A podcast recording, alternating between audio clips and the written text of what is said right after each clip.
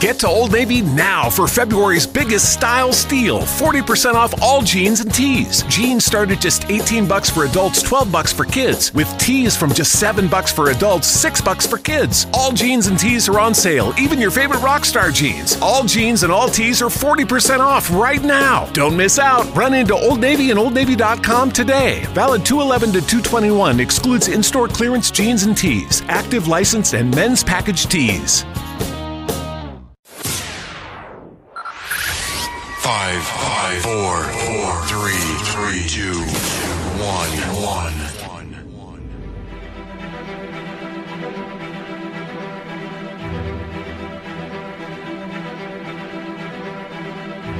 When I had come down this hill, I had seen this creature cross the road. It would have ripped my locked door from my truck, extracted me from my vehicle, and there wasn't a damn thing I could have done about it.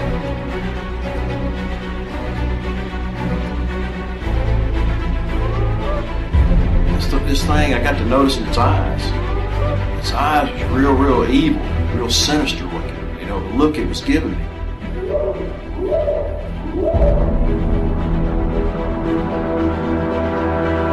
What, what are you reporting? Jesus Christ, you better. Sir? Hello? get somebody out here. What's going on now, sir? That Son of a bitch is about six foot nine, I don't know. Do you see him now, sir? Yes, I'm looking right at him. Uh-oh.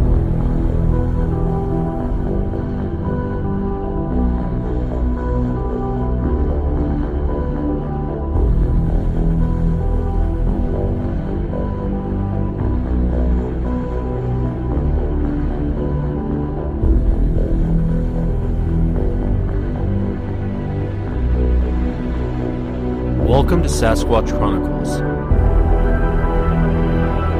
a place where people share their encounters. Let's start the show.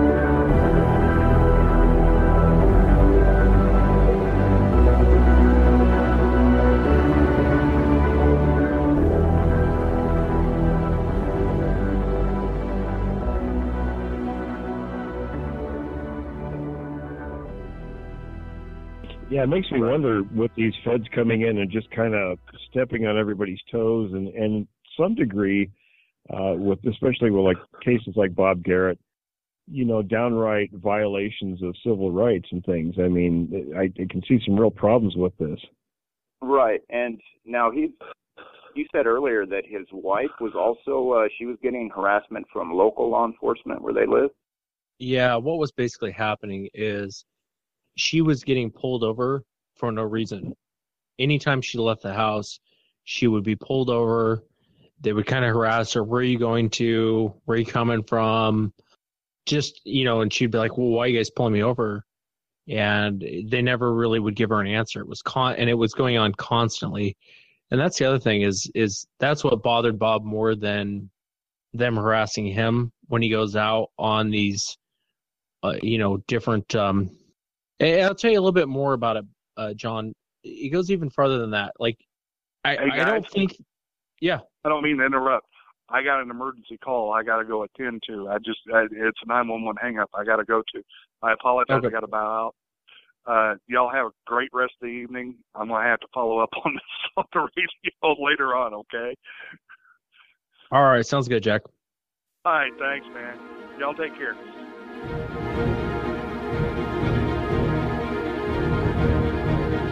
Please visit us at SasquatchChronicles.com for uncut audio, extended shows, and much more. Episode 71. If you're listening to this episode and you have not yet heard episode 70, please go back, listen to episode 70 first, and then listen to this episode. As you recall from episode 70, we had left at the end of the show there was a 911 call that a police officer was responding to who was on the show, and it ended up being a bogus call. So, tonight, what we're going to do, we'll continue on with our conversation from episode 70. We'll also bring back on Jack, who was a police officer that was called out to that 911 call, and get his take on what had happened. We'll also be welcoming Bob Garrett, who had the torn up camp video, as well as Travis, who did some work for the forestry department and had some run in with the federal agents after an aggressive encounter. Hang on, everyone, as we wrap this up. He was getting, his wife was getting harassed every time. Bob gets harassed every time they go out. And I've verified this more than just with Bob. I've verified this with guys he goes out with. They'll say that he's almost word for word what's going on when they go out. His wife was starting to get harassments. Um, you know, anytime she left the home or anytime that she, you know, she was constantly being harassed. And that's what bothered him. And when the torn up camp video kind of settled down, everything cooled off, all of this, for the most part, against his wife stopped. It never really stopped with Bob when he goes out at night. He says for some reason these guys know where they're at. Uh, he said they were just coming home the other night and this sheriff car shows up out of nowhere rides almost within inches they thought that it was going to ram them didn't have its lights on but came right up on the bumper within inches um, they were kind of you know shocked a little bit by it and they're out on some country road and then he backs off and then he runs up on him again like he's going to ram him and so they just keep riding straight. They're just waiting for the lights to come on, you know, and they're going to pull over, but they just keep going. And then um, it does, it, whoever was in the car kept doing that a couple more times, acting like he was going to ram them. They eventually pulled off to the side of the road and the cop just kept going. But the cop never turned its lights, his lights on. He never passed them. They thought for sure he was going to ram them. I mean, he would just right. come up at like 80, 90 miles an hour and come within inches of their bumper, and he would ride them for a while, and then um, you know it was just odd. It was just it's just odd things going on. He says they'll go out to their areas where they go, and one of the things uh, Ken had mentioned in in in our that part two of that episode 68 we were talking about ken would say uh, he had told me, hey, they were out at such and such location, fired off, and this is emails from the Department of the Interior out to, you know, heading someplace in Texas, talking to the same counterpart in Texas. Then the person in Texas was talking to the guy in Washington in the Department of Interior and saying, made contact with Garrett and group. Uh, they were at such and such location at this time, fired off rounds in their general their general area uh, Garrett and group left. So I called Bob and I said, "Hey, Bob, were you uh, last Saturday night? Were you guys at this location?" And there's this long pause on the phone. Bob goes, "Yeah. How did you How did you know that? Because no one outside of his group obviously knows where they're at. They haven't broadcasted it anywhere." I said, "Was there gunfire? And did you guys leave around 2 a.m.?" And again, there was like a 30 second pause when I'm talking to him. And Bob goes, "How did you know that?" And so I started describing to Bob about these emails, but it's like this constant. I don't really know. I know there's been talk of it being on a local level, but I think this is a federal level. I think someone's just kind of screwing with them to screw with them. Well, and it's not just the cars and things. They've had helicopters hovering them and pacing them, and and I, you know, like with the uh, Facebook accounts, things like that. I think a lot of what's happened to Bob recently can only be done with federal powers. I don't think locals have that much authority. Right. Yeah. Now, did they give him? Uh, I guess with that, I don't know how much detail you guys can share. Did they, of course, after the torn up camp video, did they kind of fill him in exactly what? Uh, you know, He said they were going to threaten to charge him with a crime there. Did they fill him in on anything, or just kind of confiscate everything and no, what happened was is Bob put it up on YouTube. So there's where the problem began. And what happened was most people don't Bob's never really shared this part of the story. What happened was is Bob got an attorney. It was a federal I don't know if it was a prosecutor or whoever it was. They were talking about throwing Bob in prison. And I asked Bob, are they going to throw you? Were they talking about throwing you in prison? Bob was like, hell yeah, they were going to throw me in prison. They were going to throw me in prison and throw away the key and so they came up with all these bogus charges against him like you know he was in between an investigation he filmed a crime scene he walked through a crime scene. I mean, on just bogus crime after bogus crime. Well, the attorney he got was emailing back to someone in the Department of the Interior in Washington State and said, and he was naming off these different laws like the Good Samaritan Act and all these different things that would basically there's no way you can nail this guy for filming this. Their their response was, "We don't care." The, what the only way they got them to back off, what happened was, is the attorney went back and emailed someone in the Department of Interior in Washington State, and the email basically said, "Hey, look, we can resolve this now, or we can resolve this in court, and I promise you, I will make this into a media circus." And that was the exact words that they used. Well, all of a sudden, the threats and the they backed off and they came to some sort of agreement. You know, you need to cut this out of the video, and Bob's never to discuss this part of the story or this part of the story publicly, and we'll agree to those terms. And his attorney went back to Bob and said, Hey, look, um, here's the deal. They're going to let the whole thing go, but here's what you need to do. And, and this isn't Bob telling me this stuff. These are emails that we've come across, I guess is the way I'll put it uh, encrypted emails that were that were out there, and I had asked Bob, Bob, is this true? Did this happen? Did this happen? Did that happen? And uh, Bob came back, and he was just Bob's like, my wife doesn't even know that part of the story. My wife didn't know that part either, and he was just kind of blown away that I knew as much as I knew. But I'm sorry, I forgot what your original question was. no, I was. Oh, just, did they uh, did they fill Bob in? They they didn't really. told them we're going to throw you in jail? Left it at that. Yeah, it was more or less. Yeah, it wasn't really. They didn't really fill him in. It was more or Unless less. you we're gonna throw- to hit the yeah, you're going to be thrown in prison, and here's why, and deal with it. And he probably would have been thrown in prison if he didn't have the attorney step forward and say, "Sorry, that's not going to happen." And then it was Yeah, I after that he started getting these weird emails and things. Yeah, right. would Then the say, you know, harassment started.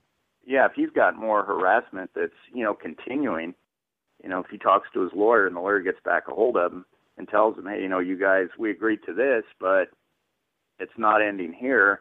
I don't think, of course, that they want to publicly talk about all this, but it looks like if they want to keep up with harassing him, that's that's where it's going to end up. Or Bob will disappear. Yeah, there's that.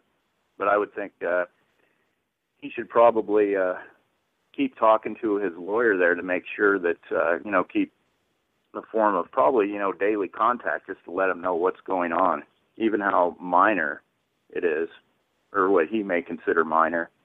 But I don't, you know, it's hard. It's hard to say what what these guys, you know, are thinking. They probably say, okay, you know, we've got an active site in this area. We can go in here and uh, you know, we'll we'll throw this uh, jurisdictional uh, federal bullshit at these local level guys, and they'll back down. And you get some law enforcement that does, and then others say, well, you know, you guys are in our jurisdiction here. Uh, you need to share whatever information or what you guys are doing. And if they don't, then it's, you know, a lot of them say, well, my guys are still going to be out there, so, you know, be careful. But it's just kind of a Yeah. scary thought that you got a lot of these guys you know, that are running around or like Jack said, showing up, you know, when regular law enforcement's around there. And I would think that, you know, it was a good it was good what Jack was doing, of course, trying to figure out what was going on or who these guys were. Yeah, I think sometimes it's like uh, the guests we had who talked about, you know, they went on the missing persons call and they had all the different uh, law enforcement people there in search and rescue, and then these same two guys that Jack described and talked to happened to be there, but he didn't. He didn't pursue it to the point Jack did. Yeah, the description he gave John and I- and um, to kind of fill you in on it. So we've had probably off the air, I would say, what would you say? Well, ten times as many cops as we've had on the air. Oh, easily, yeah, easily. And they and what happened was they started describing these guys that would show up. And it was always the same type of situation. It was like they got called out on a 911 call. They started poking around too much. I think one guy had had um, snap pictures of footprints, snap pictures of a handprint that was like 10 feet up on a window. Right. And they confiscated And- it. they confiscated it but it's it's those type of stories that you get from and these are police officers that are Right. that are saying these stories and then the story is well then these two guys showed up and it's like okay well describe the two guys i think anymore will and i go well does one have a beard and is one kind of clean cut is one kind of a dick and one's kind of a nice guy and it's like how do you guys know that information It's always the same two guys. Because you're hearing it It- from everywhere. very general description of these two guys. And they seem to, when they show up, they seem to run the show when they show up. Like Jack was saying, how he got suspended. It seems like these guys show up and they run the show. Well, who are these guys and why do they run the show when they show up? Right. Did he? Uh, did Jack ever, by chance, get a name or anything from these guys, or just a license plate? He he got their first names, uh, and I believe it. And one was Sam, and I think the other was Chris. But we'll we'll have to ask him. uh, But I'm pretty sure that's what he called them. But we didn't get any last names, of course. Yeah, I'm wondering if, uh, you know, if his boss was filled in a little more by these guys, or I would think that he would be, you know, rather than I, I would uh, assume so. Yeah. yeah, than just suspend him for thinking he was interfering with, you know, he's interfering with another agency that's in their jurisdiction. That I know, wonder too have- if there wasn't more of a threat than just uh, pulling federal funding too. Right. Yeah, they're you know, because a lot of these a lot of these agencies you hear about the federal funding and hey, we're going to give you guys money for this, you know, new equipment and all that, but of course there's always one excuse after the next why the equipment or why the agency didn't get funding. You know, I would think unless they're really getting you know, a lot of money from a federal agency, I would pretty much, you know, tell these guys, hey, you know, you need to let us know what's going on or get the hell out of our town. Exactly. So there must be something more, some kind of leverage that they have that, you know, us regular folks certainly don't know about. Yeah, I'd be curious what type of other jobs they're offering. John, yeah, no That- kidding. That was, you know, You're- know, the federal. you're I going- was going to tell Jack that, you know, federal there. Hey, you know, it's not a it's not a bad gig, but knowing him, they would probably hire him like you said at the GS7 there, and he'd be sitting behind a desk, you know, in some small town Yeah, in they were- Idaho. well, they were going to send him to Kentucky or someplace like that.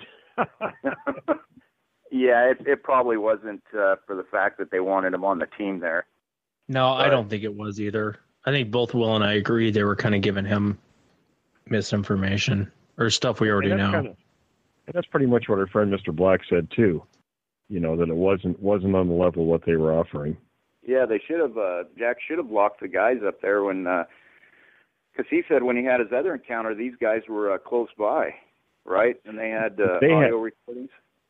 Not just audio; they had video. When they came into his chief's office, he he got off shift early that morning and went home and went to bed. He said he'd only been in bed about three hours. The chief called him at home, said, "You need to get in here right away." When he showed up at the chief's office, these guys were sitting there, and they had video with audio of him and the deputy, you know, shining their lights. They saw the eye shine, uh, and he heard this thing roar right behind the cruiser. And of course, like Jack said, he saw their faces and everything else on the film. So, whatever it was they talked to the chief about before he arrived, uh, it was more than just them saying, "Hey, he needs to stay away from this." There had to be some kind of leverage, some kind of a, you know, at least he or a credible threat that he perceived that something they could do to him or the department. I mean, they- there, it had to be more than just, you know, pulling funding. I, I don't see that as the that big a threat. The chief might have said, "Hey, you know, big deal." Yeah, and then also too, these guys know, you know, how these animals are and what they're doing, and you know, they're out there when this encounter's happening, putting these guys in jeopardy and not stepping up to the plate when they know exactly what can happen. And then they march, And see, you know, of course, in the office there and Right. and pull that crap. And you know, the big concern I, I think I have, and I think we all have, is, you know, if, if the government knows about this, or at least certain certain people in the government know about this stuff, and if people are being killed out there, uh, and nobody's being told about this, that creates a huge problem. Yeah, it does. It does. I mean, whether they like it or not, you know, these little run-ins with these agencies, it's uh, it's going to come out uh, publicly. I would think soon enough because of uh, you know, like encounters with Jack there, somebody's going to get suspended and there's going to be a lawsuit against the department, well, then the federal government's going to get dragged into it because they were part of the initial investigation of why he got suspended or why he lost his job. There's a lot of different avenues, you know, that law enforcement can take these guys that are getting harassed, but I'd be really interested to talk to one of these federal guys though. It would be So, interesting, wouldn't it? Yeah, I guess if they're listening, they probably find out soon enough. Yeah. That's right. But All three of us are I looking for work. yeah, That's right. You can hire us all. I'll, I'll go to hell and tell people they saw a bear. Just got to throw your credibility in the toilet. You know? Yeah.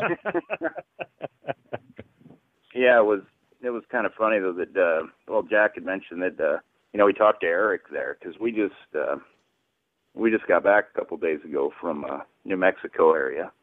Yeah, very uh, a lot of interesting stuff going on over there.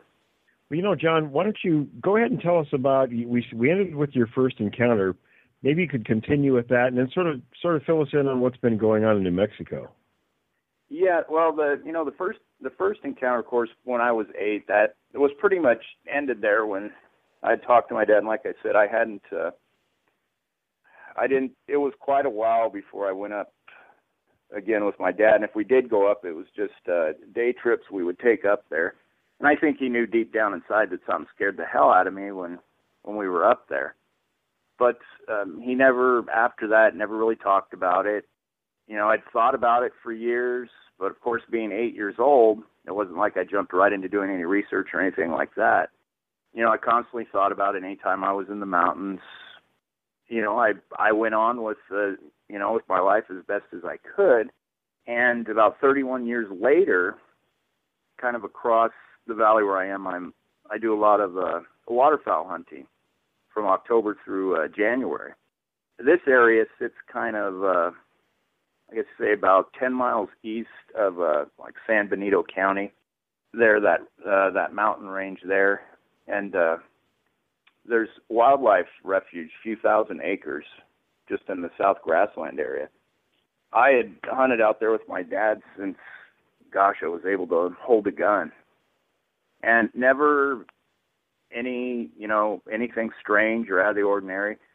Um, as I got older, you know, I, my dad passed away, and I continued to uh, hunt with these guys out there on our club. A lot of these guys are older, of course, that hunted with my dad. So when when we'd hunt, we'd have to get up early, so everybody pretty much was in bed by six, seven o'clock in the evening. Well, I used to like to go out and uh, and fish because we had good areas to fish there uh, south of our property. Here back in uh, 2009, I had uh, started to fish out there. I guess it was close to midnight, and it was in December, so it was probably in the mid 40s here. I had just gotten started and was looking through some messages on my phone, and as I'm sitting sitting there, I get startled by a rock that hits the water.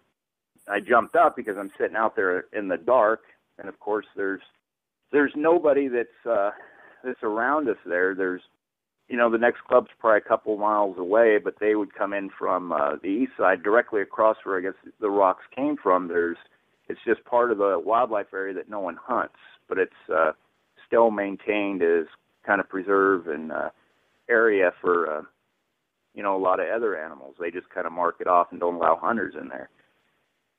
Well, as one rock hits the water, I jump up. A second rock hits the water and pretty soon I'm having you know rocks hit the water. They hit up on the bank where I'm at, and by this time I have my gun out, and I also had um, oh uh, one little handheld spotlights with me. So I'm looking all around, and I can't, you know, there's nobody standing within distance. Well, I see that the rocks are coming from the area across, probably you know a good 50, 60 yards across the way in this area. Well, I'm thinking that this is, you know, somebody's out there that's throwing rocks, but I couldn't imagine who because it's 40 degrees out and that that area of uh, the land over there is uh, partially flooded. I shined my spotlight in the general area to let them know that um, I was armed and I wouldn't hesitate to fire if I get hit by a rock. And shortly after that came a. It started as a, a very low roaring sound. I hear a lot of these encounters that said it, it went to a higher pitch, but this stayed kind of Stayed low? Yeah, it was a roar, and it it carried on for quite. Oh gosh, I don't. I couldn't tell you. I was so, I was so scared at the time. How that, far do you uh, think away it was? I want to say it was probably 50, 60 yards. I'm guessing. It's pretty close then. Yeah, and this, you know, when this thing roared, you know, I could, I felt the vibration when this thing roared, and of course, I for a second there, you know, I, I, I froze because I'm thinking that somebody's over there throwing rocks. So I'm trying to decipher now. You know, I've got an animal sound coming from there, but I got something that's throwing rocks, and I'm trying to put all this together. Well, Yeah, the two don't match up. Yeah, exactly. And I didn't even uh I wasn't thinking, you know, this is, you know, some Bigfoot encounter or anything like that. I just it I mean, it threw me for a loop. And, you know, and it scared me pretty bad there. And even though I was armed, I realized, okay, I need to get the hell out of here because whatever's over there is, you know, sounds big and angry. So I kept the gun in one hand and light in another enough to grab my pole and get out of there and I left everything else there. I went back to uh, kind of our compound area where lights were on and everything, which was probably back now a little over a 100 yards away from where I was fishing.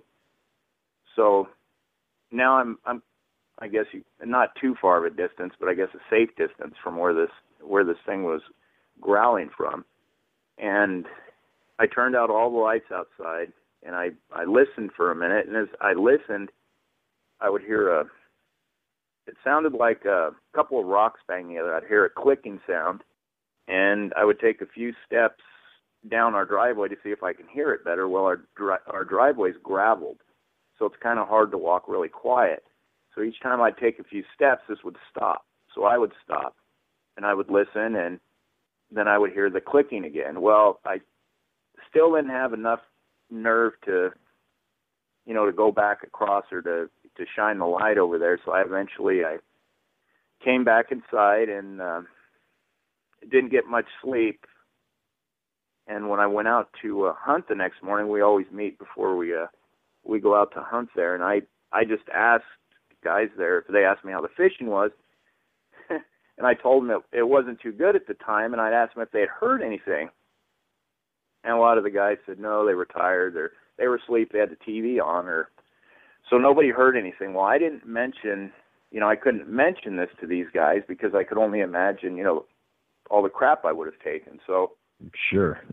I kind of let it, I kind of let it go, and then I, uh, you know, this was bugging me for quite some time after this. So I, I put the this encounter. I forgot which which site I put this encounter on, but I was I was contacted by a, a researcher from Oregon of all places, and he read what had happened to me. He started asking me questions, and I still wasn't putting two and two together. I said, you know, it's got to be something else. You know, this isn't the Sierras. This isn't you know their habitat. Right. And uh, he says, well, let me put you in touch with a researcher in your area. So this guy gets a hold of me, and uh, I eventually take him out to where this occurred about a month later. When he went out there, I I showed him where uh, you know the rocks had been coming from and where this roar happened, and he said, you know, is there a way to get across over this? We had to drive back out on the main road, drive down, and it took us about a half hour to get back into the spot that had uh, there's a lot of trees and a lot of uh, high tules in there. He kind of pushed his way through. He pushed his way through. He called me and uh, he said, "You need to come here and take a look at this." So as I pushed my way through the tules, there was a an avenue. It looked like somebody had, had backed a, a small vehicle through these tules. Oh, had made a path through there, probably almost a hundred yards long, and then it came to an area where the tules were pressed down, probably in about a about a ten foot kind of uh, half circle Kind there. of, a, kind of a circle, yeah. Yeah, and uh, he said, "All right, well, drive back over there."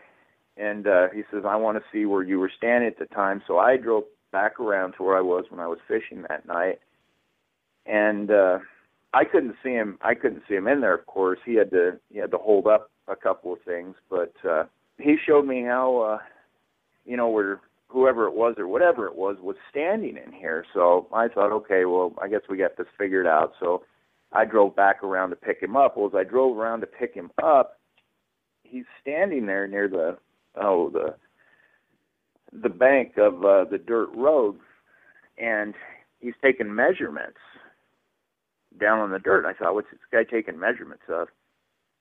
And I get out there, and he has, you know, he's he had found uh, a couple. One was a partial track, and then he had a pretty good uh, track that went off the other side of the road there. But the one full, complete track, I guess, measured out just slightly over 16 inches. So, you know, now of course he's, you know, he's hell bent to to see where this thing was going but at that time of the year through the fields there was just uh you know it had alfalfa and you could see i guess where this thing had walked but there there wasn't any really uh, you wouldn't see any prints yeah. Yeah there weren't any other prints and you know then he starts asking me hey are you you know you understanding this now? I still was you know i was still kind of skeptical despite of what i'd seen you know when i was younger. And I eventually told him about that, and he said, "Well, to to let you know that he had taken uh, a couple of reports across in those San Benito mountains." He said about two years prior, and that he had also taken uh, a report from uh, another hunter that was at a club just uh, west of us, a couple of miles. And I guess the hunter there went out one morning to hunt, and one of these things stood up and the tules, ran across one of the ponds, and he grabbed his dog, turned around, got back on his quad, and uh, went back to his trailer, waited till it got light, and then drove out there and never hunted again. So this kind of after this, it's kind of this is what started me getting more interested in the subject and finding out, hey, you know, these things do make sounds, and because I had no idea of the sounds that these things made.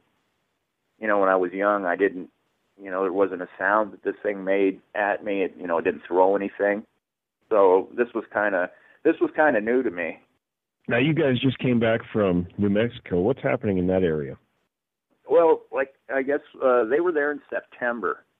Of course, the a lot of the the foliage had changed there.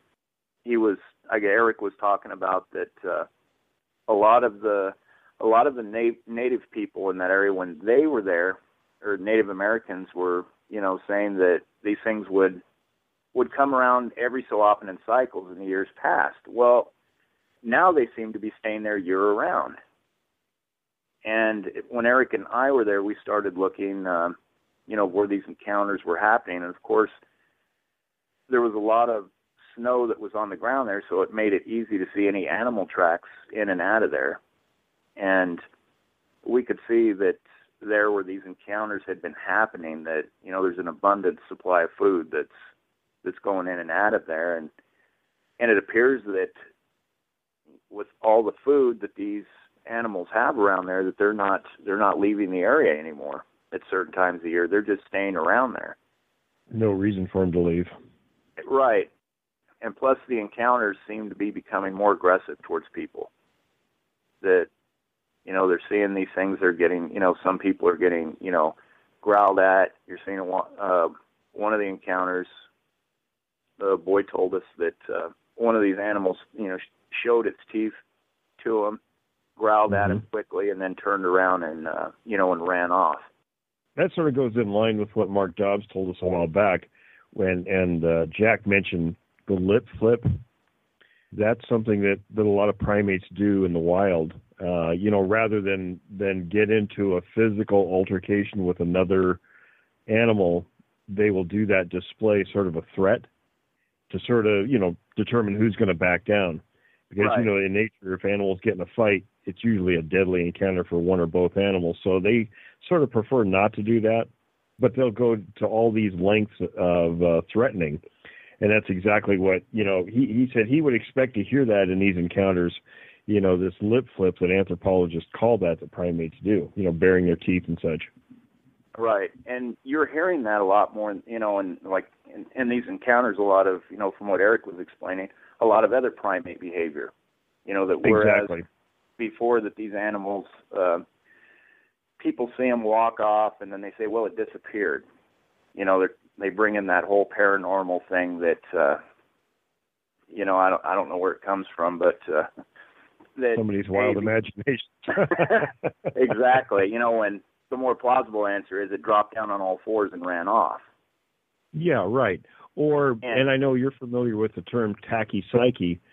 Uh, I think in a lot of time, a lot of these occasions, people are so it's so outside of their frame of reference that they have Right. almost a, a post-traumatic stress, you know, related incident where they black out part of the incident. You know, so if They- it disappeared in front of their eyes, it, it literally did to them. Not in reality, but in their perception, it disappeared. Yeah, because there can be a matter of seconds when somebody has something traumatizing happen to them, and they may take their eyes off of it, and they to them, and they thought, well, it was just a split second. They could have been standing there for a minute or even two minutes. I can definitely you're- definitely relate to that. Yeah, your whole encounter was uh listening to that was uh I could imagine was pretty uh pretty hair raising. Well, and it's the the what Will was just talking about the tachypsychia. Um, it's always bothered me why there was so much time that passed when it really didn't feel like we were there that long, and it felt like it was constant. It's it never really felt like we were just kind of sitting around for an hour waiting for the next thing to happen.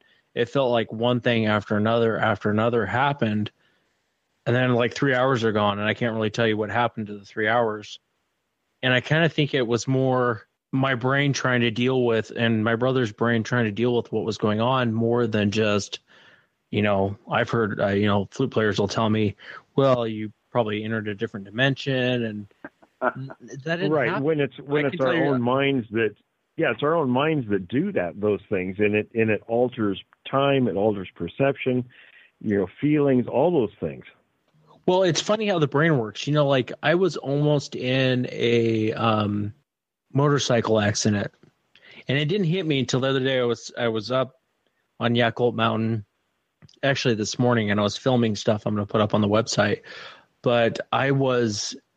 It, I and I I don't know why I thought of it. I thought of this motorcycle accident I was almost in, and what happened was is I was, um, and I'll tell you this story real. It's real quick, but it's kind of relevant.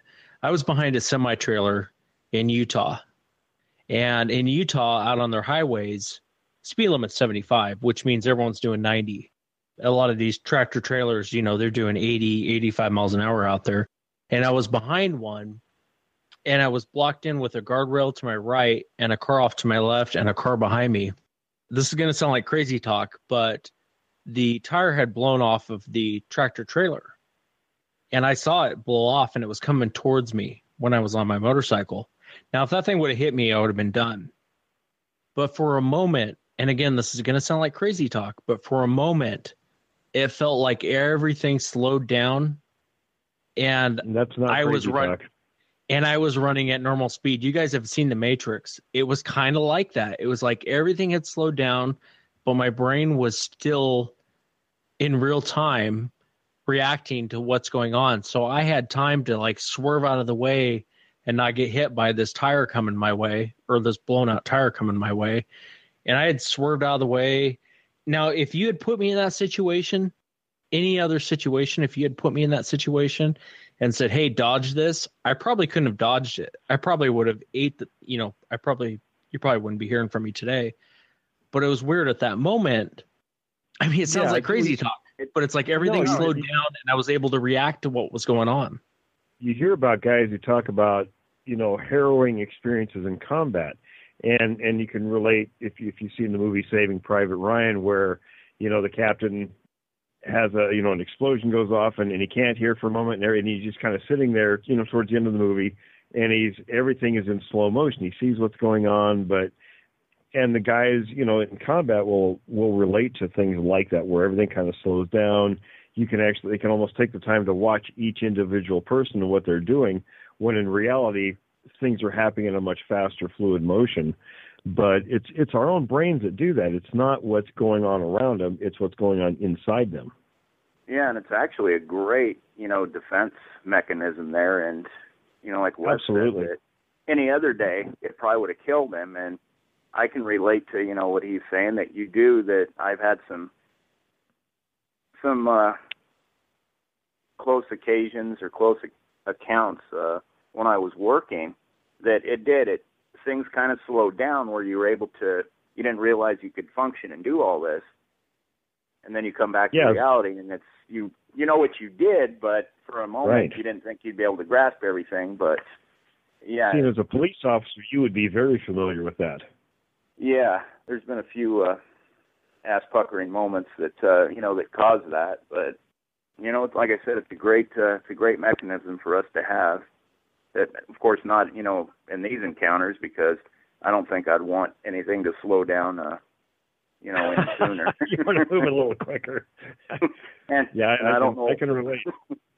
Well, and Yeah, that's the so- thing. Like with mine, mine and Woody's encounter, people ask, "Well, why didn't you do this? Why didn't you do that? Why didn't you guys?" You know, I don't have a great answer for anyone on any of those questions. But what I can tell you, is You is can that armchair quarterback these situations all you want to, but unless you were there experiencing it, you can't relate to that. I mean, and, Well, I and can tell your you- encounter was different than mine, so you know it's it's all dependent upon the circumstances.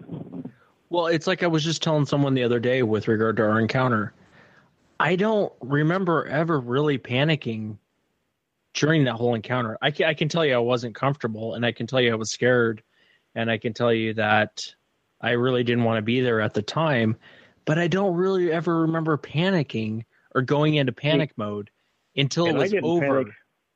I And didn't when it was panic in my encounter either. Until Yeah, I and when it was- get out of there, and I took off running. That's when I went into panic.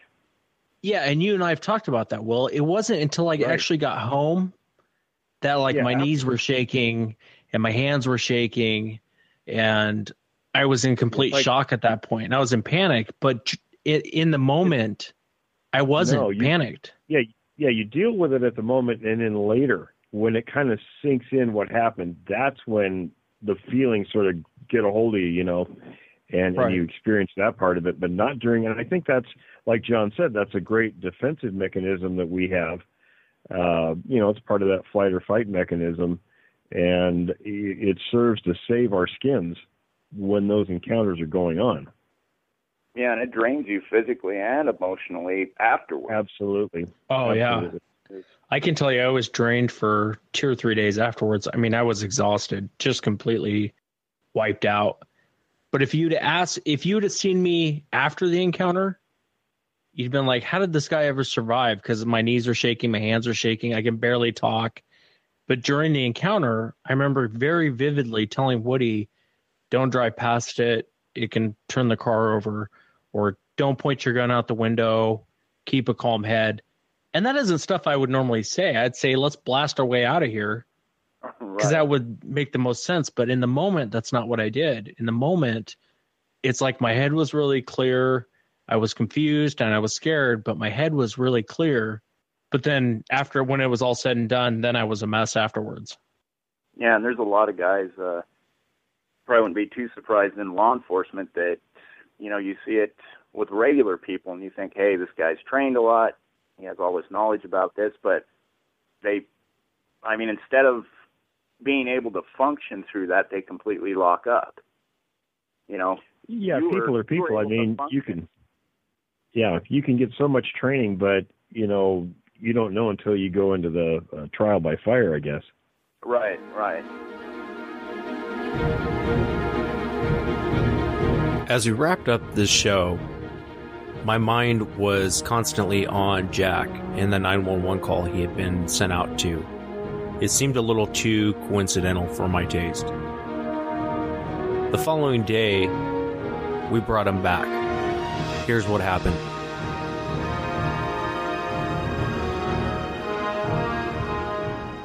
So what we wanted to do was to talk to you about when you had to get off the call the other night, and if you could if, if you could maybe run down what happened after that. Um, well, I, I got dispatched to a 911 hang up.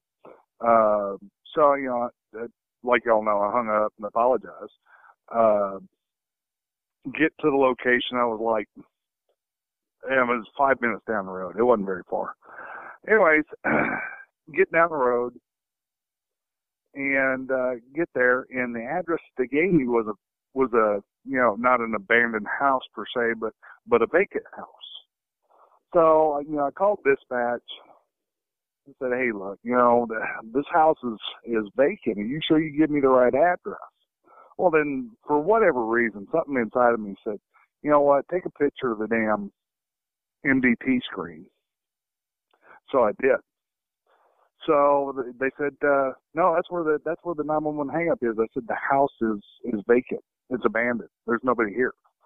Um, so they they come back and they said, well, uh, we probably did give you the wrong address. It's it's the next house over. I go over there and and uh, lady said, no, we didn't. We hadn't been on the phone. So I went and called dispatch and I said it was a bogus call. Don't worry about it. Uh, just go ahead and, and call me back in service. So uh, I get back and I'm patrolling, and all of a sudden, oh, about I don't know, about 9:30 or so, I get a phone call from my chief, and he's hopping mad. And uh, I said, "What the hell's the problem?" he said, "How come it's taking you an hour and 20 minutes to get to a dispatch call?" And I'm like, "What the hell are you talking about?" It's not taking me that long. And he said, "Yeah, it did." And I said, "No, it didn't."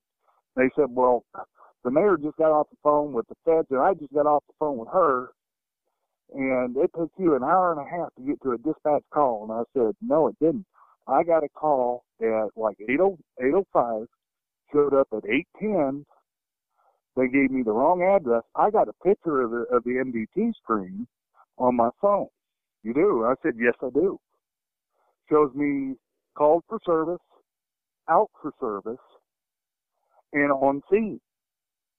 And he goes, he said, I'll be here in about, about 30 minutes. I said, that's fine. Um, so he come and he set up and he looked at it. He said, okay. He said, uh, we're going to find out what the hell this is all about. And I said, uh, well, I can tell you what the hell it's about. So I told him. I said, yeah, I was on the phone. Uh, yeah, it was a personal phone call. But the minute they called, you know, dispatched me to that 911 hang up, I, I got off, said, hey, I got to go, bye. Um, he's like, well, I never said you couldn't take personal phone calls. And we're going to find out what the hell this is all about. Well, in the process of tracing where the call come from, we discovered that it came from EPIC, which is, uh, it's kind of a, it's an intelligence center. And you know, it's got like 10 or 12 different law enforcement agencies. Nobody's owning up. So, you know what? The only thing I can figure out is, uh, taking into account that I kept hearing clicks and beeps, we were being taped and they wanted me off the air as quick as possible. And right now, I'm not for sure my phone's not tapping out. Let me ask you a question. You said the mayor had been on the phone with feds in regards to this 911 call. Any thoughts on why the feds would be involved in that call to the mayor? Your guess is as good as mine. Uh, the only thing I can think of is, is that it had to do with earlier accounts, and since my boss was not going to was not going to fire me, they figured they'd go after the mayor. And we're in a tenuous situation with the city council as it is. Mayor doesn't like us. We don't like the mayor. We think she kind of blows off everything. Uh, she thinks that we're a bunch of hillbillies with guns and nightsticks and got mirrored sunglasses going out beating up on the color folks. Case. You know, we don't we don't hammer the the the, the local populace with tickets. Uh, we pull you over. We got three or four violations on you already.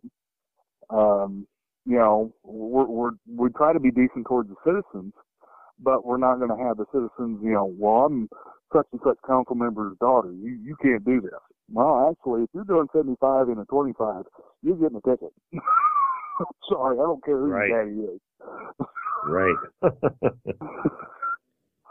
So, and that's that's my only guess is that since they couldn't get any kind of headway with my boss originally, I think they were going after the mayor this time. Yeah, So, yeah, it sounds sounds about right.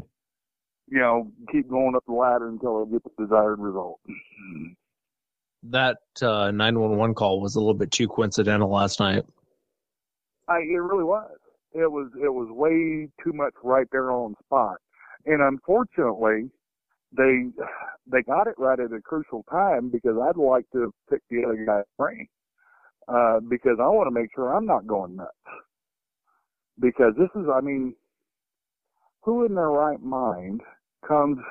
I don't care what federal agency comes in and tries to get somebody fired or gets them suspended and say, well, uh, you know, it's dereliction of duty and and he's interfering with a federal investigation. We ought to get him for obstruction. And uh, wait a minute, uh, how am I obstructing your investigation? If anything, I'd help you out. I got nothing to hide. So you know, go figure.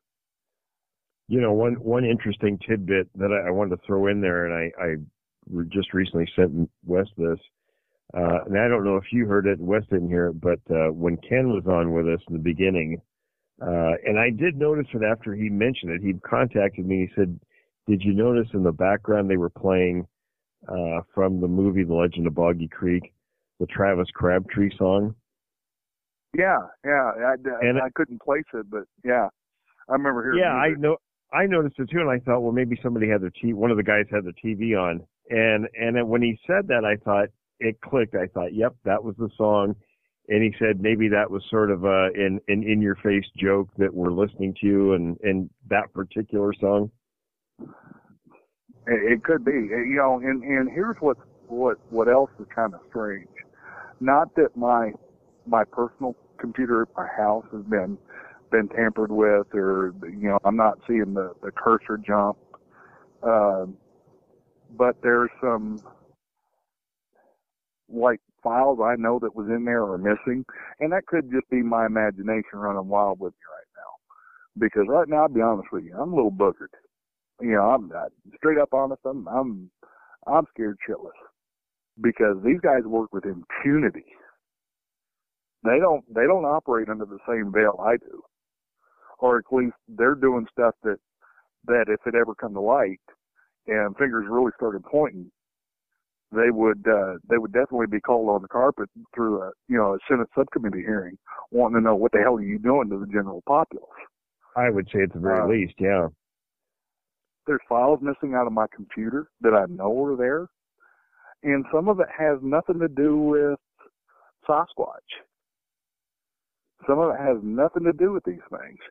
It's you know, you know, pictures I took when I was in Afghanistan. Why the hell would you want a picture I took when I was in Afghanistan? That makes no sense. You know, I I told my wife, I said, uh, when you get off the computer, make sure you disconnect the router. I don't Yeah, want them having access to our computers. I told Wes, I said, I think next week we need to have another roundtable, um, you know, with kind of the same lineup we had the other night, uh, with a couple of additions. One is an IT expert, um, who had it pegged and, and sent me a message, which I posted on a blog on the website. And, uh, and Mr. Black came back and said he was 100% correct in what he said. So he might shed some light on these missing files and things. And the same thing happened to Bob Garrett too. Yeah, well, and that's and that's what's wild about this whole mess. It's not it's not one person they're going after. They're going after anybody that's associated with the poor guy. They're already pissed at me for what I did. I think they're still holding a grudge. I pulled them over for for doing a 90 and a 55. You know, how dare you do that? You know what? You you run through my town speeding and you ain't running code. By God, you're to get ticket. You know And funny I didn't is uh, even write him a ticket. I was listening to the show last night, and that part made me bust up laughing again. I had to mute out when we were uh, on the show the first time, but the second time I heard it, I started busting up laughing the second time. I Well, remember know, when you first told me that, I had to laugh too. well, yeah, you know, you know, the funny thing is, I, and, and it's not unusual, it's not uncommon when when I was when I was a Fed, I I actually there were times I ran code without running lights, and it wasn't because I was trying to be covert. Uh, that had nothing to do with it. I just you know all of a sudden, and you know I'm getting a phone call. Hey, you better get here. This guy's about ready to to jump ship. You're to lose him. You know, I slam her right down to the floor and forget to turn the lights on. That happens. But you know, for crying out loud, when you got a road that, yeah, granted it was, it was in the evening, but it still had traffic on it. You don't run 90 and a 55 and not turn your lights on. I don't care who the hell you are. So, you know, unless you got a medical emergency and somebody's dying right in your lap. So, you know, that's, that's my thought on it. And I would have wrote him a ticket. You know, you know, kind of think about it, and I probably should have. I would have I would have made him walk the uh, DUI line. I'd been like, step out, driver. I would have I would have pulled Yeah, my, my gun good. out and been like, driver, hands, step out of the vehicle. Passenger, step out of the vehicle. Make them, make them do SFST. Yeah, you know. And I thought about that, and I'm like, no, that might be pushing my luck. I'd probably probably find my dead body alongside the road. Yeah, I'm sure they would have found some way to get back at you. Oh yeah, Keep your you know, definitely. Keep your gun on him. I need to hear the ABCs. And while you walk this Well, line, they don't do the ABCs anymore. Uh, at least that's, I mean, that's not the prescribed three test that they normally do. So Yeah. yeah, it's, it, they don't do that anymore. They, uh, it's, it's, uh, horizontal gaze nystagmus, uh, the walk and turn, you do nine steps and you, you know, have to turn on a heel spin and then walk nine steps toe to heel and, uh, the one legged stand. you should have handcuffed them and separated them and questioned them like normal cops do. you know, here's the problem with that. I think I'd have been in a hell of a fight with that. Uh, because, uh, that one dude, uh, the, the, the, the clean cut guy was none too happy with me. So, you know, I think that might have caused more of a problem than fixed. Yeah. so, Jack, I want to thank you for coming on. Thank you for sharing what happened to you the other night when we were on the show when you got called away. We appreciate you sharing that information. Uh, and I just want to thank you for coming on. you bet, no problem. Next on the show, I wanted to welcome Bob Garrett. I know we've been talking about him for the last couple episodes, and I thought it was important for him to come on and discuss what is going on.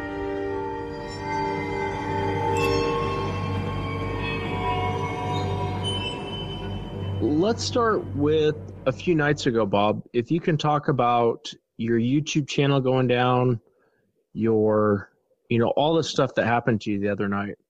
I uh, discovered that um I couldn't get on Facebook, and I was basically trying to reset my uh, uh, my password, and uh, apparently I didn't have a uh, I didn't have an account anymore. So I, I talked to Tim, and I said, uh, Tim, check and see if my Facebook's up.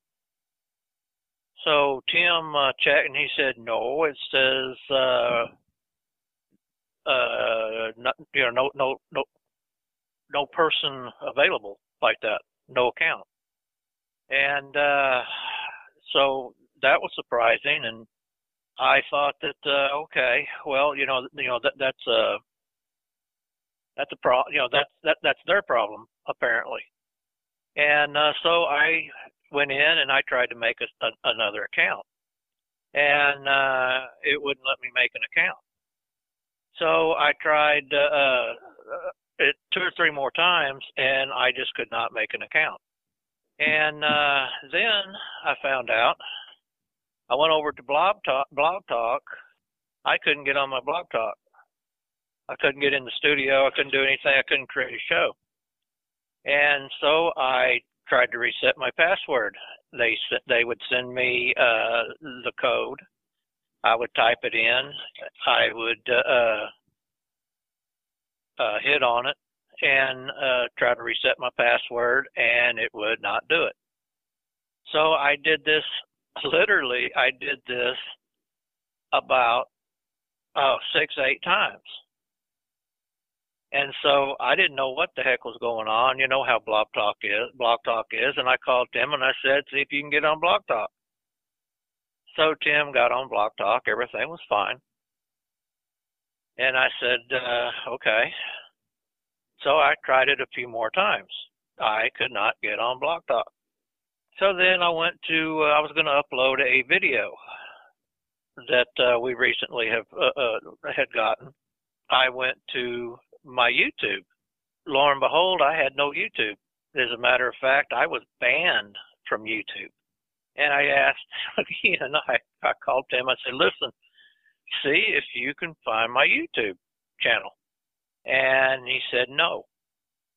And he and uh he said uh, uh anyway I, I told him I said well go and uh uh on, on the page and, and see if uh my videos are okay. And uh, so he went on the uh, show page, and uh, he said he said no. He said it says that they're uh, uh, unavailable, and that's when I guess I, I guess it was pretty stupid of me, but that's when it finally hit me that this is just like before, but even worse. Before I was locked out of everything. This time, it just doesn't exist you know, they're obviously trying to mess with you and discredit you. And Will and I have talked about this behind the scenes on, on what is actually happening with you. I wanted to know now you had had mentioned to me that obviously someone was in your computer, your computer is being hacked, like someone was looking for something. Can you talk a little bit about that? And then the other thing I wanted to ask you is if you talk a little bit about I had mentioned the other night about the chat room, how the same person kept showing up with different numbers behind their names. Um, if right. you can talk a little bit about that. Yeah, I will. I will. I, I don't mind. I, I, I'm very angry, guys. I mean, I really am angry. You know. And you've got every uh, right to be. Absolutely. I I I, I just want to bite something or or, or somebody. I I was I just want to punch one of these guys in the face. uh, I, I, and I don't have anything to strike out at. Do you understand what I mean? I'm very frustrated. Right. What was going on with my computer was this prompt kept coming up, would come up, would come up, and uh, this code would be written. I would see my cursor go, and uh, I'm sitting here looking like there's, you know, uh, there's a ghost in my machine and uh, my, my uh, uh, cursor is moving. It goes to the prompt, it clicks the prompt, and this is some kind of black screen. And I don't really know. I don't really know uh, anything about this stuff, but uh, right, it's a command prompt. They're executing a program. It's a what you're describing is a command prompt in Windows.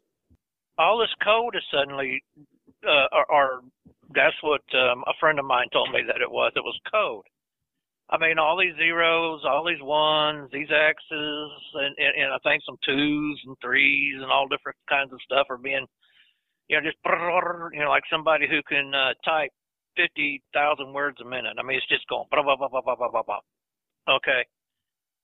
Well, uh, I was on the phone with uh, a couple of people. One that's very tech savvy was called real quick. Okay and uh, he told me he said uh, disconnect. He said disconnect your modem, disconnect everything. So I disconnected.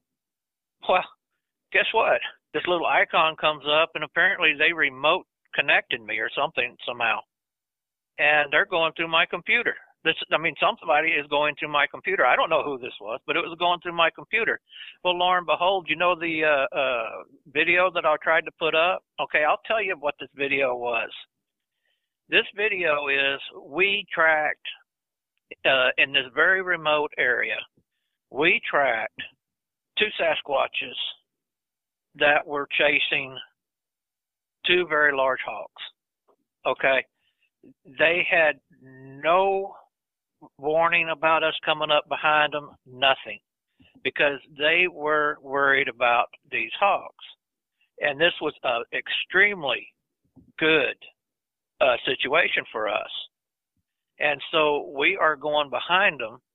Uh, my my group, you know, Tim and, and another fellow, I don't want to mention his name on the air.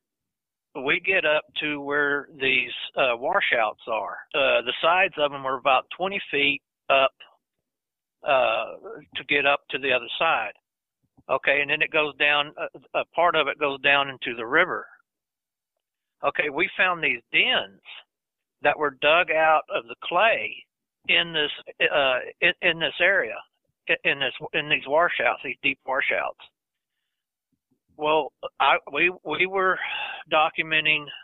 Me and the other fellow were documenting the uh, the, the these dugouts. Okay, they were deep, they were big. Also, we were getting 17 inch footprints in the same area, and we were documenting that.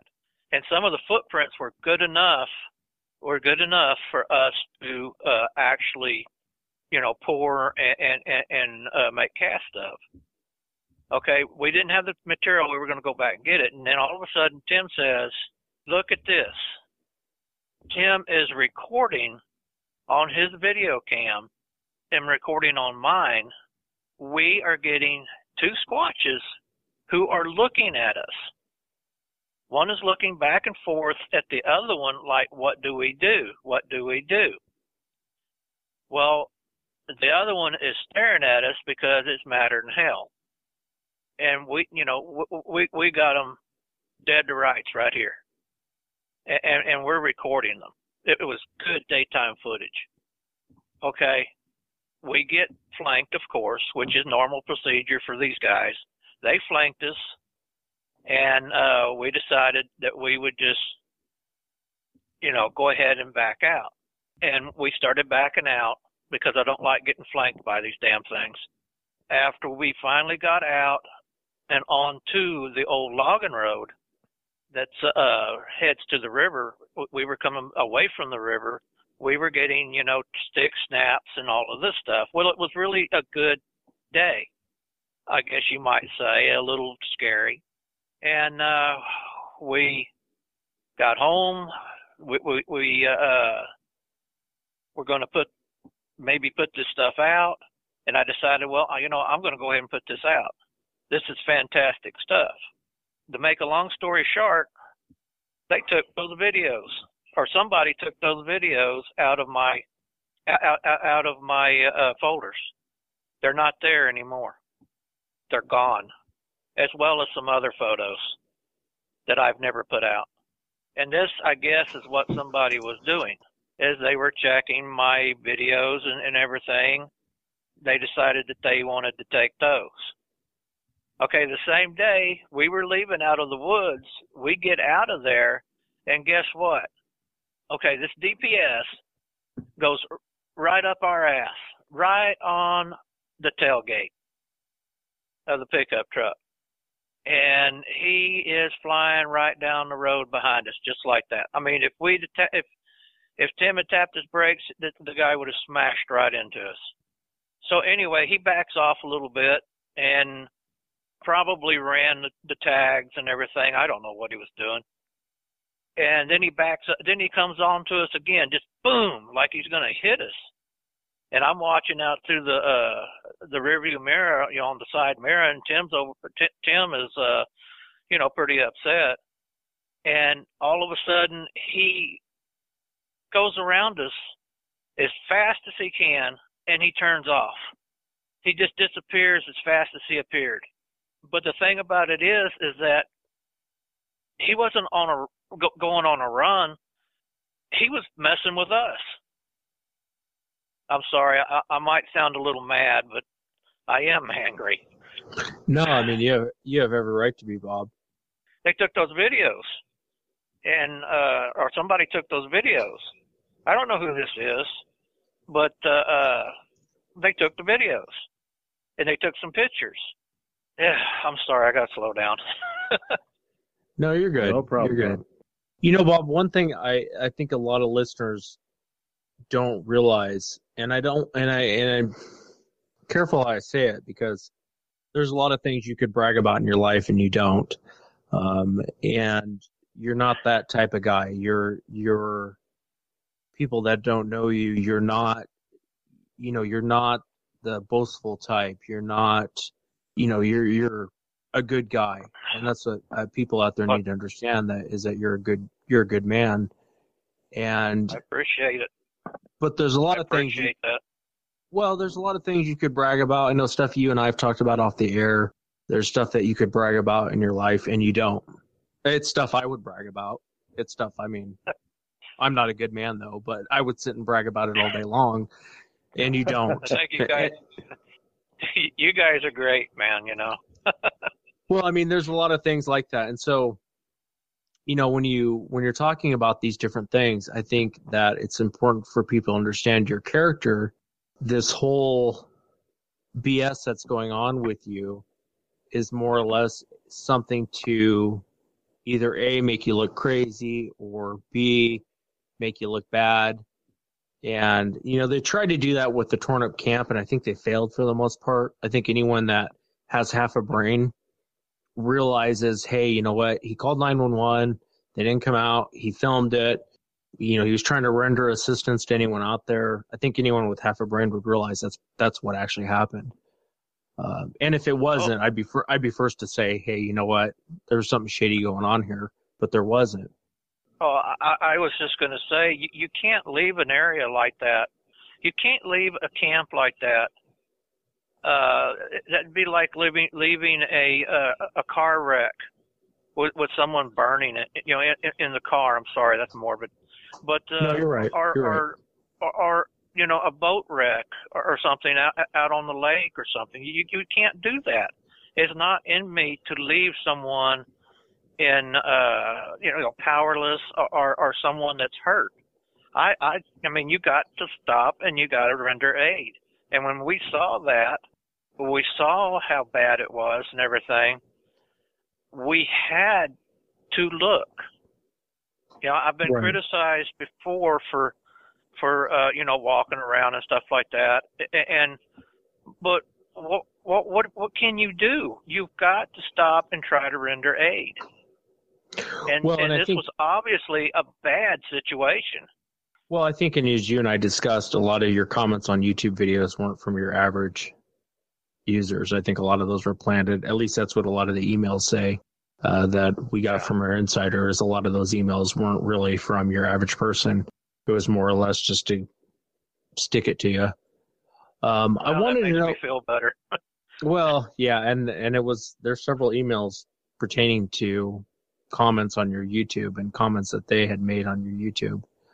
Um, Uh-huh. I wanted to ask you, would you talk a little bit about the harassment? I don't think people grasp how much you guys actually get harassed, and I haven't heard just heard it from you, Bob. I've heard it from Tim Sermons, the guy you were mentioning before. I've heard it from Lupe. I know he was originally part of your group Right. it seems like anyone that's out there with you, that's the first thing they talk about is, hey, these guys get harassed nonstop. I think you were the last person I asked about it. It was all the people around you that came out and said, hey, Bob gets harassed. I mean, we get harassed every single time we go out. And I was wondering if you talk a little bit about some of the harassment you've you've received while going out looking for these creatures. Well, you know, it, it, it's really it's really mind blowing. Uh, me, Lupe, and, and Felipe, and, and uh, uh, my, my other son Travis and Brandon had been out there, and uh, one of our other uh, team members. That, you know, I really don't want to say his name because I don't want to get him in the limelight. Uh, we were two weeks after the after the camp we decided that what we were going to do, we were going to go in there and we were going to stay. Okay, there's a place called Hidden Camp and it's way back in the brush. It's on, it's actually on the corridor itself, just about. The corridor runs right past it. So we went in there, we set up, everything was fine. Uh, Felipe had one of his new gadgets with him. He's a genius. and, uh, uh, you, you know, for sound. And it, it, it, uh, he had it set up and everything. And it was just dark. and these three cars come flying down this road. Now I'm talking about an area, guys, that is totally remote. I mean, it is like seven or so miles back in there. And uh, they came flying up, and they they they pulled in uh, by the camp, and uh, they come walking down through there, and one of them has this uh big spotlight, and he's spotlighting me. And I told him, I said, "Look, turn that spotlight off, or you're gonna get shot." I said, "You don't come in my camp with a spotlight on and not telling me who the hell you are." I was mad, and uh, uh I, I'm in it too. I didn't know who these people were. We're seven miles in the middle of nowhere, and here's these three cars pulling up. I mean, you know. And uh, uh well, you know, then he tells us that you know he, he's a game warden. He's federal game warden, and there's all kinds of problems here, and we're in trouble, and all of this stuff and everything. How in the heck did they know we were back there? You can have That's a a good question. campfire back. Well, you can have a campfire in there, guys, and you can't see it out there on the road, on the trail coming in. You can't see it. They knew exactly where we were. Anyway, they they had to go through everybody's guns, and they told us that we were in trouble, and we did this wrong, we did that wrong, and even even practically said that we uh, uh, uh, made our campfire wrong. Good God! And uh, uh, I, I tried to shake his hand when I found out he was a you know federal officer, and I put my hand out, and he said, "I don't shake hands." Oh, okay. The heck with you too, you know. And uh, he wanted to know. He knew where the guns were. He knew where uh, uh, uh, Lupe's gun was. He says, "Is JR in the trunk?" And, and, and he says, "Yeah." You know, so Loopy went and showed it to him, and everybody showed their guns and everything, and uh then they screamed at us because we had our car, you know, our vehicles up uh, uh, in this area, you know, going into the camp itself, which everybody does. I mean, you know, we've camped there on, during hunting season. Everybody can't. Everybody pulls their cars right up in there. Well, anyway, we had to pull our, our vehicles out because that was bad, and they accused us of making the making the trail uh, with the cars to go in there. And I mean, it was just total harassment. You know, everything was harassment, harassment, harassment. And uh, the good part of it is, is that uh, when when they finally left, Felipe was he he and I said what? And he said I got them all on I got them all on tape. he said they did they didn't even ask what that big parabolic mic was. he said I got them all talking. Good grief. So, and but that's not. I mean, that's just one example. And you know, we've uh, uh, we we've been told that uh, w- our camp could get destroyed, just like every, you know, just like other camps that get destroyed out there. If we if we actually leave the camp, we've had uh, them come up and ask us, you know, how long y'all been gone? Because apparently they must have been watching, and we had just pulled up. How long y'all been gone? And um, uh, two or three hours, you know, been on the Lone Star Trail. Well, your camp could be destroyed and torn up just like other camps out here, or you know, and uh, your camp could be, uh, I mean, or that is, you, you, you know, y'all could go missing out here like a lot of other people. I mean, you know, it's it's just a bunch of bull. I mean, you put your boat in the water, and the next thing you know, you got this this this uh, guy this, police officer. He's over there. He's a he's a he's a park cop, and he's over there with his loudspeaker on his loudspeaker going, "Y'all need to come back up this way. Y'all need to come back here."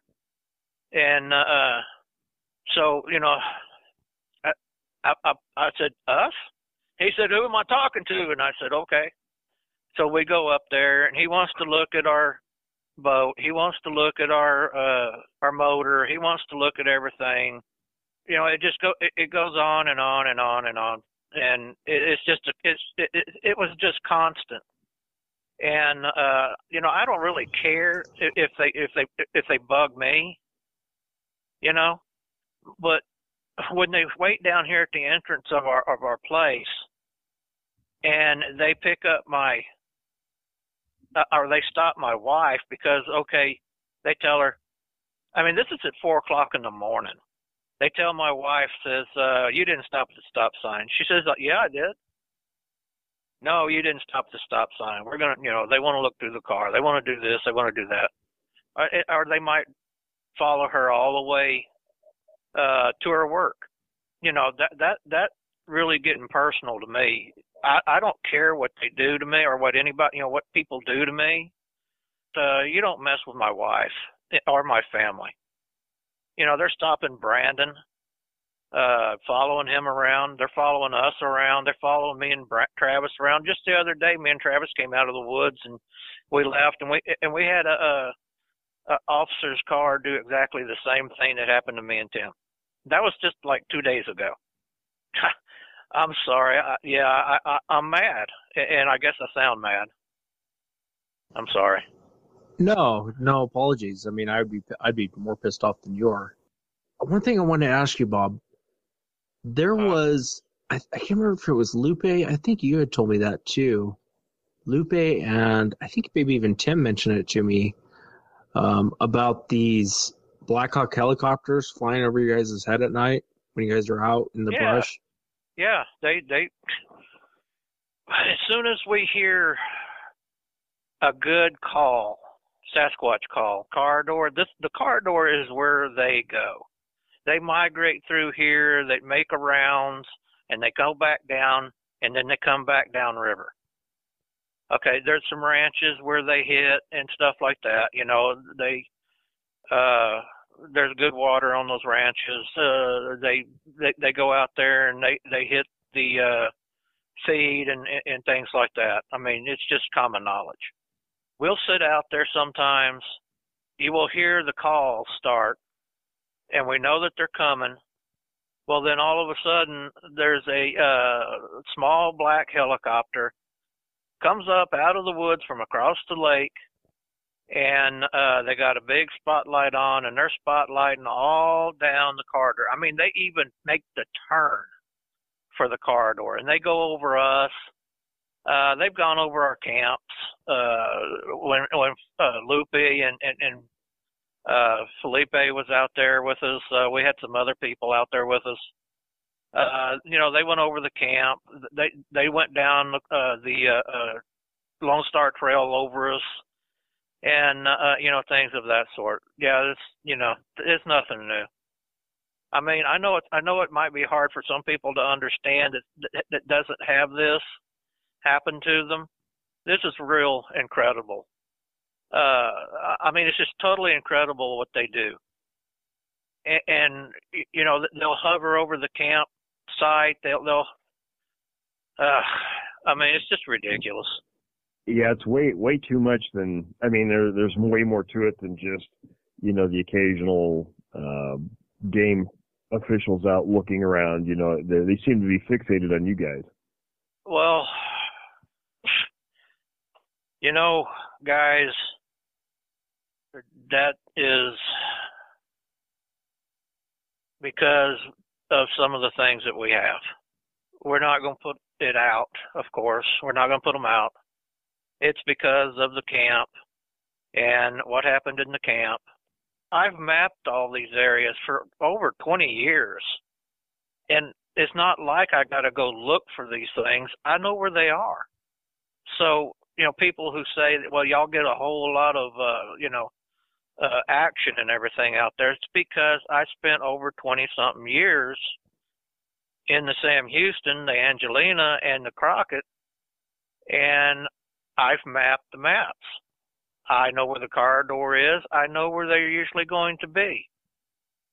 Yeah, and to back you up on uh, that, Bob, I've done I've done the same thing myself in the South Mount St. Helens area. So what you're saying is absolutely correct. If you spend the time and the work, you can figure out where they are, what they're doing, and where they're going to be. That's true. You can. And uh, one one of the biggest things that you got to look for when you start doing this is you don't just go out there in the woods start walking around. You want to look for food sources. And wild Absolutely. food sources. You want I mean, they love the pigs down here. Okay, you find the pigs. They, you know, they're going to follow the pigs. There's nut trees here. We got wild persimmon. We got wild, uh, you know, other wild fruits. We have, uh, uh, pecan in some areas that are wild. We have, uh, blackberries. We have grapes. Uh, we have, uh, tubers and things that they can pull up and eat and uh it, it's kind of like they're hunters and gatherers is kind of the way I look Yeah, at they it. got and, lots of and yeah, you got to look for that. You look for that. You go into these areas and you may start finding a sign of them. You know, you map it. You put it on the GPS and you can go right back to it. It's uh, it's really not that hard to actually No, do this. Uh, you know, yeah. Yeah, it just ahead. requires the effort. And I think a lot of people don't want to put the time and effort into it, you know, but you and I both know that if you do, you'll get results. Correct. You're you're perfectly correct. You know, honestly, I just kind of had had enough. I, I kind of surrender, and, and and maybe that's bad. But if they were standing in front of me, I would know what to do. But I'm not tech savvy, and and I'm just a simple person, man. I I I don't know how to fight this. Yeah. You know, I mean, I'm going to keep doing what I do, and I'm going to keep going out and everything. Uh, I'm going to keep going out into the areas, and I'm I'm still going to video and, and everything, and, and collect you know this evidence and that evidence and and, and everything. But I'm you know I'm kind of done with the technical stuff as far as uh, social media. Uh, I'll I'll never do YouTube again, and uh, I just I just don't care about uh, Blog Talk anymore either. I Yeah. mean, if, if Well, these guys have got the savvy, well, well, if they've got the savvy to get into this stuff and and, and do this and everything, and these, it's almost it, it's almost uh, unbelievable that uh, these and blog talk and all this stuff doesn't really know what's going on. I mean, I don't know. I guess maybe they don't. I I I, shouldn't uh, throw them under the bus or anything. It's just I don't know. It's just kind of unbelievable in, in many ways to me, guys. Bob, I want to thank you for coming on the show. I want to, you know, I appreciate you sharing all the information with us and uh, taking the time to talk with us and let us know what's going on. I think it's important for people to hear from you as opposed to hearing it from my lips, uh, to hear what is actually going on with you. So we appreciate you coming on the show. Well, I appreciate you giving me the chance and uh letting me do my rant. I'm sorry. I was I was really angry when I I, I wasn't ang- I wasn't angry until I got on and we started talking about it and I'm afraid I got really angry and I'm sorry about that. No, no apologies. No, man. you, you have You every have right every to be right. pissed. and and I would expect to be, yeah, and especially with all this crap they're trying to pull, and and uh, and we and of course, you know, they're trying to label you with pornography, and that's absolute nonsense. Oh, so yeah, you know, yeah. it, it's it's laughable the stuff these guys are doing. I don't think they thought out how quite how to attack you. And so they're using like from the handbook how to discredit someone. I don't think they've actually really thought it out cuz you know like oh you got banned from YouTube for pornography. It, it's it's it's like anyone that knows you that's the most ridiculous thing I've ever heard. Yeah, you've had a YouTube channel for how many years? You know, a long and time. it's the most ridiculous thing I've ever heard. And it's almost And like I- they're reading from the handbook on how to discredit you, but it's not really applicable in this situation. If they want to discredit me and say that, uh, some people might go, well, you know, I mean, you know, maybe he did post porn, you know, but I mean, coming from you, it's like, well, this doesn't really, this doesn't really apply to Bob. So it's like they're using the handbook as just kind of across the board, let's nail you. And it's like they're not really using their heads on how to nail you. You know, they can piss you off by pulling your wife over and screwing with you every time you guys go out. And, but these are old tricks from the same bag. You know what I mean? This isn't anything know. new to really nail you. Well, mainly, I, I, I'm getting the feeling, and, and uh, I do have a, a. I'm not going to say their name, but I do have a law firm behind me, and they know what I do and everything.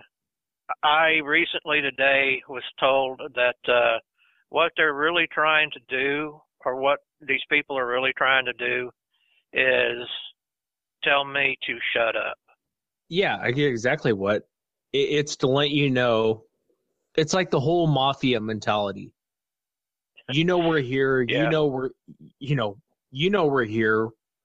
You know what we're doing.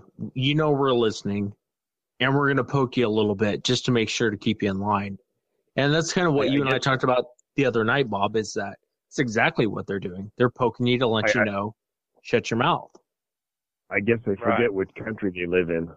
Well, or who they're actually dealing with. And I won't talk about Bob's background because he doesn't talk about it. it Bob's a sweet old man, and I hope you don't take offense to that, Bob. But I'll No, tell you I what, uh, they're messing with the sleeping giant. This isn't, I, and I don't want to say too much because I know you don't want to talk about it, but you're the wrong man to really poke around with because, um, and I'm sure they're, they know, but you're the wrong man to really screw around with because, and I'll just leave Oh, it at I- that, I, I guess. I, you know, I know you want, Yeah. you don't want to discuss everything, but you're the wrong man to screw with. I'll put it like that. You know, they they're. Well, they're poking a sleeping giant is what they're doing. I, I, you know, I- you know, I'm very private and uh, kind of, you know, I, I don't say, I, I don't reveal a lot of stuff, and uh, but you, but you know, uh, more about me than uh, a lot of people do. if if they were in front of me, uh, they, they're going to go down. They're going to get punched. You know what I mean? I mean, I mean, I'm going to go at them. Yeah, you're right. But uh, this, I, I, I can't touch because I don't know how to do it. Yeah. Appreciate you guys having me on, and uh, I really enjoyed it. I probably won't do another show any after this. No, I if you understand don't that. mind. I understand that. And we thank you for coming But on. I will. I will keep in touch with y'all, and I will probably send y'all some stuff. Thank you, All right, Bob. Bob. Well, listen, if you need anything, just let us know. Absolutely. I will. We're I will. Thank you, man. guys. All right, appreciate it. We're going to take a quick break. If you're listening to us on SasquatchChronicles.com, hang tight. We have a forestry worker who had a pretty aggressive encounter with the Sasquatch, along with a fellow coworker. The gentleman we've been talking about did show up. Uh, Mr. Grizzly Adams himself did show up to talk to this gentleman. And the gentleman that we're going to bring on to discuss this encounter claims he knows who this guy is. If you're not listening to us on SasquatchChronicles.com, please visit us. Otherwise, have a great night, and we will see everyone next week.